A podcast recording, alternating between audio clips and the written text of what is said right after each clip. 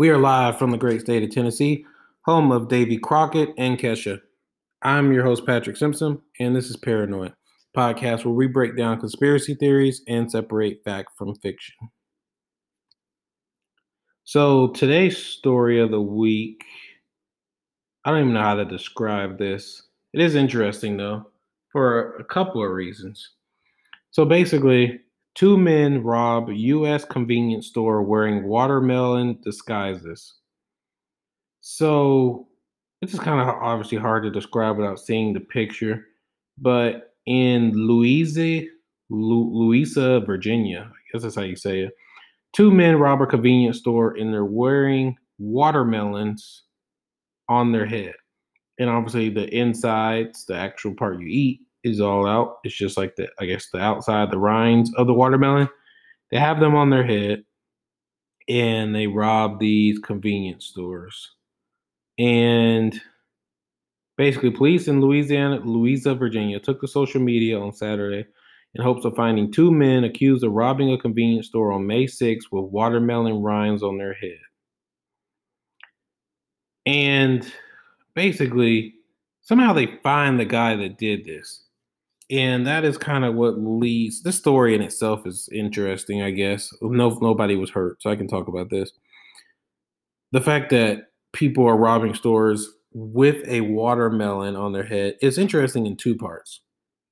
The first part is if you look at the picture they look like aliens. Now obviously you can see they have their hands and they're obviously humans but their heads the way that the watermelons are shaped, they actually look like aliens. And I wonder if that was that or their intention. Probably not. I'm probably the only one that even thought about that.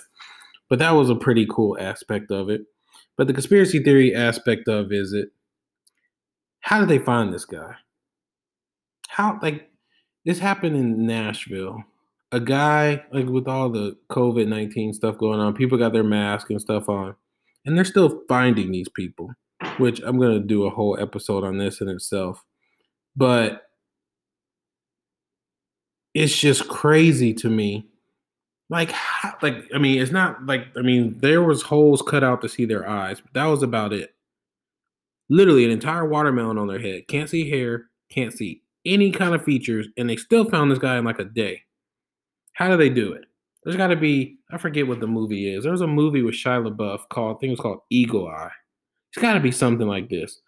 Like there got to be like, I mean, we know there's cameras at street lights and stuff, but we got to be something. I don't know what it is. I do some research.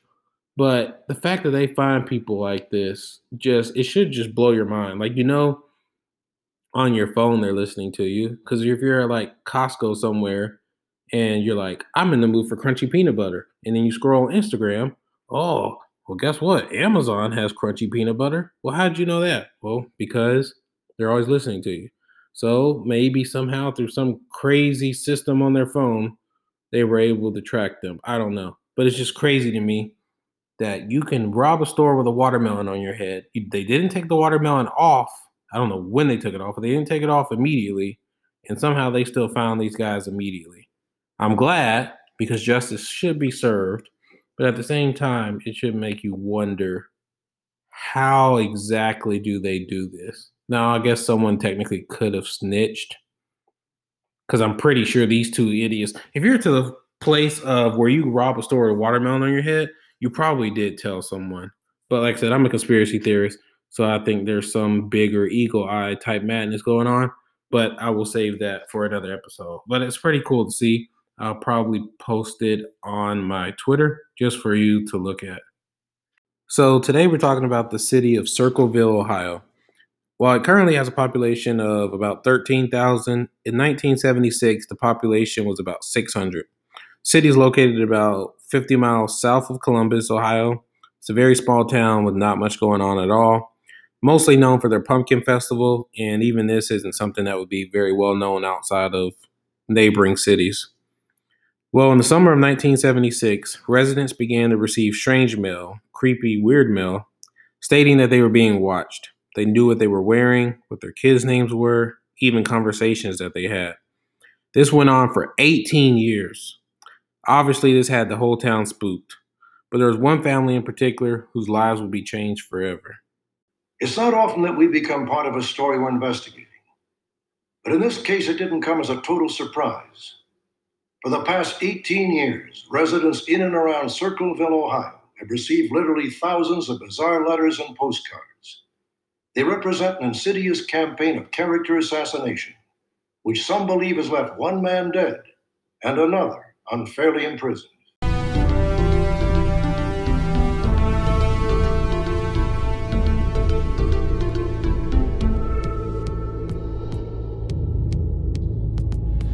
So, while I personally would like to know a lot more about what happened to these other families in the city, the focus of today and really of all time is on the Gillespie family, which the story in itself is crazy enough, but I always wondered, you know, what was going on in these other homes, but that's a story for another day. Focusing on the Gillespie family, Mary Gillespie was a school bus driver, and in the summer of 1977, a year into the mysterious letters, she gets her first one. It's from an anonymous person, no return address, no signature, no anything. All we know is that it was postmarked from Columbus. I know where you live. I've been observing your house and know you have children. This is no joke. Please take it serious. So, if you didn't hear that super creepy reading that I just played, basically the letter accused her of having an affair with Gordon Massie, the superintendent of the school district that she worked for. He warned her that he had been watching her, even following her, and even knew that she had a husband and kids. He wanted her to end the affair. She hides the letters from her husband, though she swears she is innocent. And to be fair, she could possibly be innocent. Maybe she just didn't think that he would believe her. So she just decided to hide it anyway. That is a possibility. I'm trying to be fair. I'm trying to give everybody a chance to prove themselves. Doesn't really matter because Ron eventually finds out himself because he receives a letter from this mysterious person telling him of the affair that his wife is having. He also says that if Ron does not tell the school board about the affair, that he would be killed. So obviously, Ron is like, What in the world is going on? and addresses his wife, and she denies it, of course. They don't want any rumors to fly, which you can imagine in a town of 600. If one person finds out, then the whole city's basically going to find out. So they basically keep it to themselves. And I'm not in the business of victim blaming at all. But this whole thing could have probably been avoided if they went to the police. And not that the police would have solved the mystery, but at least they could have like had it on the radar, you know, watched their house, you know, something of the sort. I mean, I don't, especially with the threat of actually being killed for not saying anything, if you're going to make the decision to not say something, then I would at least tell the police, "Hey, I don't I don't know. This is this is a crazy story, but I just feel like not telling anybody if you actually truly believe this person is dangerous, it just doesn't make any sense. But like I said, I'm not victim blaming. So anyway, two weeks pass. They're still holding on to their secret.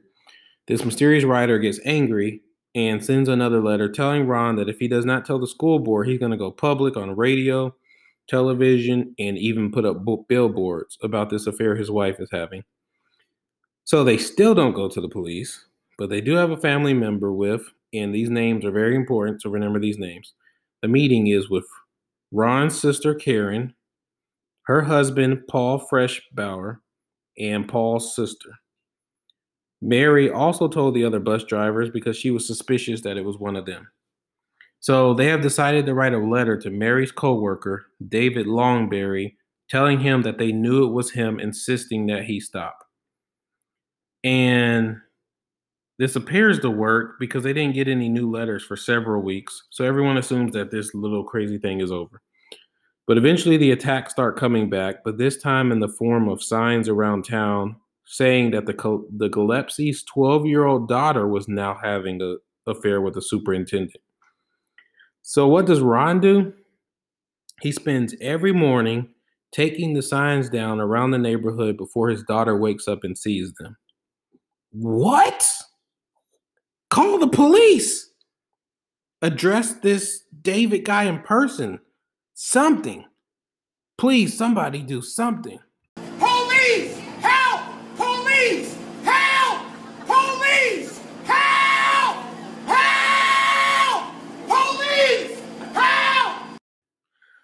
So, anyway, this absolute madness continues until August 19th, 1977. And I guess this was the straw that broke Ron Gillespie's back. So this night, the phone rings and Ron answers, and on the other line, he hears a voice that he immediately recognizes, and it just enrages him. So he hangs up, grabs his gun, kisses his daughters goodbye, and then hops in his truck and goes to find this person. We do not know what was on the phone call, or I guess who was on the phone call. We don't know what was said, but based on what we know, we have to assume it was the David Longberry guy. I would assume except we don't know. Unfortunately, we never get to find out because a few minutes later, Ron was found crashed at the end of the street. He had hit a tree and had died immediately. They also found that one bullet had been shot from Ron's gun, but neither the bullet nor casing was ever found. So, sheriff of this town, Sheriff Radcliffe, initially believed that foul play was involved. We don't really get any kind of details on the crime scene, but I have to believe that it just didn't add up that you know he knew this neighborhood and all this. So it probably didn't add up that he just ran into this tree. But a couple days later the sheriff randomly changes his mind and says that ron died from a drunk driving accident and this just absolutely shocks his family because ron was not a drinker at all especially not a heavy drinker uh, we were told that his bac was twice the legal limit but this is an extremely sketchy case, and that leaves this information to skepticism because it just seems like there's a lot of blackmail and all kind of madness going on. Even crazier, the sheriff claims that they had a person of interest, but he was cleared because he passed a polygraph test. And honestly, I didn't know this until getting into the true crime world. So maybe you don't know this, but a polygraph test is not admissible in court. Polygraph test is basically useless. It doesn't even tell you if you're telling the truth or not. It just basically, I don't know the exact science behind it, but like it triggers like if you're nervous or not. So if you get asked a question, you get nervous and then you lie. So if you're confident in your lie, you can trick the polygraph pretty easily. So the fact that he just let this guy that he's suspicious of go, which we don't even know who this person is, he just lets them go because they passed a polygraph test tells me that something something else is going on behind the scenes. So, not too soon after Ron's death, the Circleville residents began getting more letters, but this time accusing the sheriff of covering up the death of Ron. And at the same time, Mary's sister in law, Karen, divorced her husband, Paul, after finding out that he cheated on her. And it seems like random information, but I got to give this to you now because coming up later, it'll be important. But basically, these people were also at the meeting. So Paul cheated on Karen and they get a divorce, but Paul gets custody of the kids and the house. So Karen is forced to go live with Mary, who is now a widow. Six years after the death of Ron Gillespie, the Circleville, Ohio letter writer was still waging his or her vicious campaign. The initial targets, Ron's wife Mary and the superintendent of schools, eventually acknowledged a relationship, both claimed it had begun after the letters rather than before. Oh my God. My mind can't even comprehend this. So you're telling me that you were accused of having an affair with your boss, but at that time you weren't doing it, but you decided to do it after the letter started. What in the world is going on here? My head is literally spinning in circles right now. Like this is absolute madness. I've never covered anything like this. It that's if you are to believe what she said in that their affair or their relationship didn't start till after the letter started. Obviously, if you believe that, you need to go get checked for concussion. Obviously, what the letters were saying was correct, and they were having an affair before. I mean, th- that doesn't make any sense. How that's the story y'all come up with. You get a letter stating you're having an affair, so you're just like, all right, you know what? I could actually see that happening. I'm gonna go ahead and have an affair with him because the letter said to do it.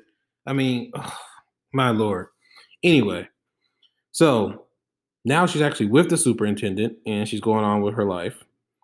So we jump to February of 1983, and Mary is still a bus driver on her regular route that day. The mysterious rider is still leaving harassing signs about her all over the city. But for whatever reason, this one specific sign she sees this day really tips her over the edge. She goes to rip it down, but as she rips it down, she realizes that there's a box at the back attached to it. And she looks inside the box and there's a small pistol. So, long story short, it's hard to describe without seeing the visual. Basically, it's a terribly made booby trap, and it was designed in a way to where the string was connected to the gun, and the other end of the string was connected to the sign. So if she would have pulled the sign hard enough, the string would have pulled the trigger and immediately shot her. Obviously, it did not go off. I guess she didn't pull it hard enough. I don't know. But for the first time in this crazy story, she actually does go to the police.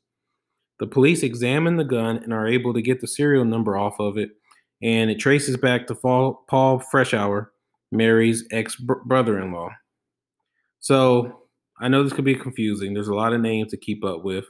But if you remember, Karen is Ron's sister, and Karen and Paul had a very nasty divorce in which Paul got the kids and the house, and it forced Karen to stay with Mary.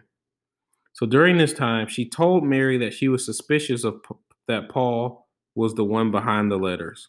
So this combination of information leads the leads the police to bring in Paul for questioning. Their tactics are extremely sketchy as they give him one of the letters and ask him to write down the words verbatim. Now, this is not the way you're supposed to get someone to verify a handwriting match. You're just supposed to get them to write down random words and then compare it. Because if you're looking at the letter, it's like almost natural to try to write it in the same way. It's just kind of like how your brain works. And keep in mind also that Ron was not told he was a suspect. So he was just complying, thinking, I'm not sure what he was thinking, but in his mind, he was just helping out the investigation, not realizing that this whole time, everything he was doing was actually hurting himself. So because he didn't realize that he was under investigation, he had no lawyer present, and because he just thought he was helping. And if he did have a lawyer present, it would have stopped this absolutely garbage testing from going on. So, with him basically being blindsided, the, the sheriff charges Paul with attempted murder of Mary Gillespie. So on October 24th of 1983, Paul goes to trial. He was in he actually wasn't charged for writing any of the letters, but yet despite this, the letters were still able to be used as evidence against him, which makes absolutely no sense. A handwriting expert told the jury that the handwriting in the letters matched Paul, but the experts did not know the garbage methods that they had used to get him to copy this information. And although Paul did not work on the day that the booby trap was made, he had a very solid alibi for all of his activities this day. But apparently, that did not matter to the court because he was convicted of attempted murder and sentenced to 7 to 25 years in prison. So, case closed, solved. We can all go back to watching the NBA playoff bubble, right? Not so fast. Right when everyone was starting to feel safe, the letters still continued. And not only that, they were starting to grow. And keep in mind, this was not just Mary being tortured by these letters. Everyone in the city was receiving these creepy, very specific letters. And I say not everyone, but a lot of people. There was no way Paul could be mailing out this much volume of letters from prison without anybody noticing. So what they do, just to double check, is they put Paul in solitary confinement and do not allow him to send or receive any mail. Still, the letters continue. All of them were postmarked Columbus, even though Paul was imprisoned in Lima, Ohio, 200 miles away. So that is when things start to get even weirder because Paul receives a letter himself. Now, I won't read the entire thing you can find it pretty easily online if you really want to read the whole thing. But basically, it sounds like some letter from the Joker stating that he's never going to get out of jail. that they framed them, and at the end it says like "ha ha." It's pretty creepy letter, pretty cryptic letter. Some just overall just really creepy stuff. And no, he did not send a letter to himself because it was also postmarked from Columbus. And as we just heard, he was about 250 miles away from Columbus. So, despite all this overwhelming evidence and the fact that Paul was actually a really good person in prison, his parole was rejected because these letters were still being sent out, even though there's pretty much tons of proof proving that he did not send the letters because they were all postmarked from Columbus, where he was not at. But yet, these idiots in charge somehow still keep him in prison. Finally, in May of 1994, Paul was paroled after 10 years in prison. He swore that he was innocent the entire time, and he continued to pr- swear his innocence until his death in 2012. And just in case you were wondering, all the letters did stop in the city in 1994 after he was released. That was a lot of information. It's a lot to dissect. So I'm gonna try to break this down for you into different type of theories, and you can decide for yourself what happened. So, theory number one is that Paul actually did do it. Now, while this theory is absolutely insane, the letters did stop in 1994 when he was released. He technically could have hired someone to keep sending the letters while he was in jail. But once again, it still makes absolutely no sense. Why did he even want to torture his sister in law in the first place? And why did he want to torture other people in the town? And how did he know so much about all these people in the city? And while I know motive is not always needed, people do do stuff on a whim and just for no reason. I've watched his videos, I've seen him talk, and I honestly just find it hard to believe it was him. And the other theories will show you that it probably wasn't him. So, theory two is that David Longberry did do it. And for reference, he was Mary's coworker and was upset because he wanted Mary, but she turned him down and started a relationship with the superintendent instead. And it made him bitter. And it makes sense because someone in the school system would probably be the first one to find out about this affair. Like I said, David was in the school system. Ron, the husband, knew that David was writing the letters, and he was the one that called him on the night that he died, is what you can assume under this theory. What happened that night? Did he really die on the way there, or did he run into David along the way, and that is why the one bullet was shot? That detail honestly doesn't matter as much, but it is important to note that David assaulted an 11 year old girl in 1999 and became a fugitive from the law, and he has never been seen since. He's presumed dead, but we have no proof that he is dead. He ran away, got away, and was never seen again. So we got a pretty strong case against David here. And we go to number three, which is Karen, Ron's sister, and Paul's ex wife. We can assume that maybe she had seen Mary cheating one night and wanted to send anonymous letters to scare her and stop her from cheating on her brother because maybe she thought her brother wouldn't believe it or she was too scared to go tell him in person. So she did these crazy letters to try to get her her brother's wife to stop cheating. Now, while this theory may seem a little far fetched, we do find out that Karen is actually connected to the booby trap. Another bus driver had stated that they spotted a yellow El Camino car parked by the booby trap 22 minutes before Mary had actually passed it. The man outside the car did not fit Paul's description at all, but it did fit the description of Karen's boyfriend and now husband, who owned the yellow El Camino at that time. Now, how many yellow El Caminos were there in a city of 600? I would assume not many, especially in Ohio. I mean, I don't know.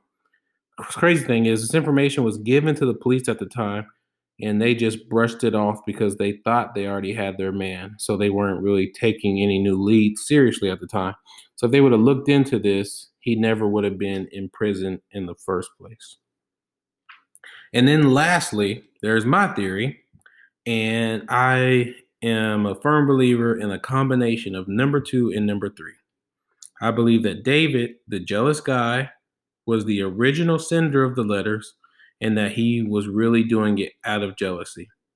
Then, after Paul and Karen's divorce, she took advantage of all the chaos going on and used this time to frame her ex husband.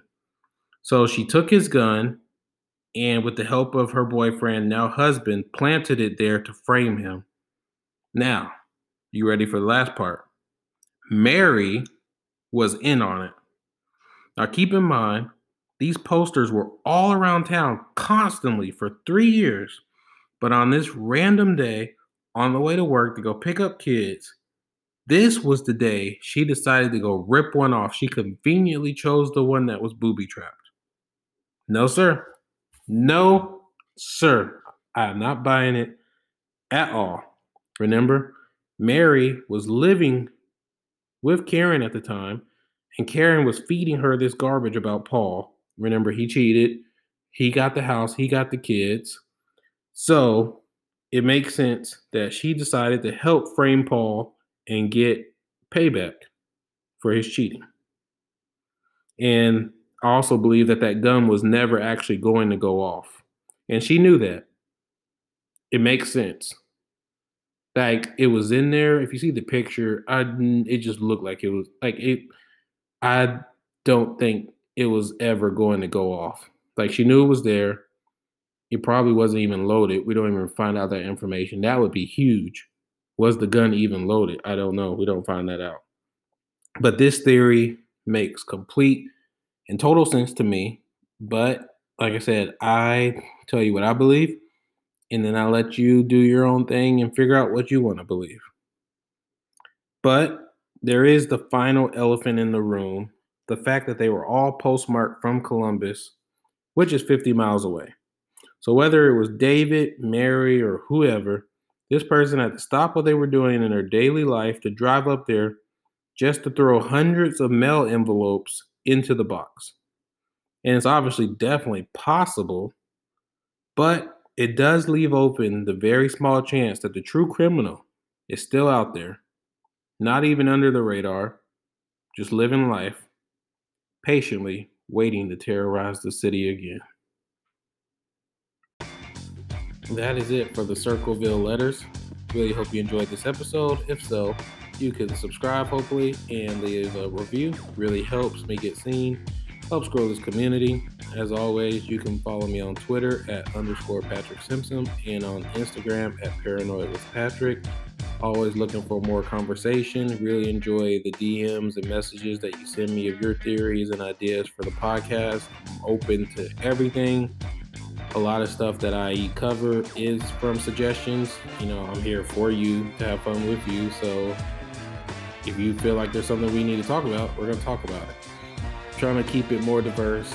Started out more aliens, UFOs, kind of been more conspiracy, unsolved mysteries lately. Gonna try to shift back more into the government realm next week, probably. So I'm just trying to get a gauge on what you like. I don't want to just talk about what I like. I want to talk about what you like. So, like I said, hit me up on the social medias. Anything you want me to cover, what you did like, what you didn't like. Don't be afraid. I like criticism. Want to get better at this. Feel like I'm getting better, but still a long way to go. And I don't want to do this without your input. So, as always, we'll be back next Monday with a very new episode. My name is Patrick Simpson, and this is Paranoid.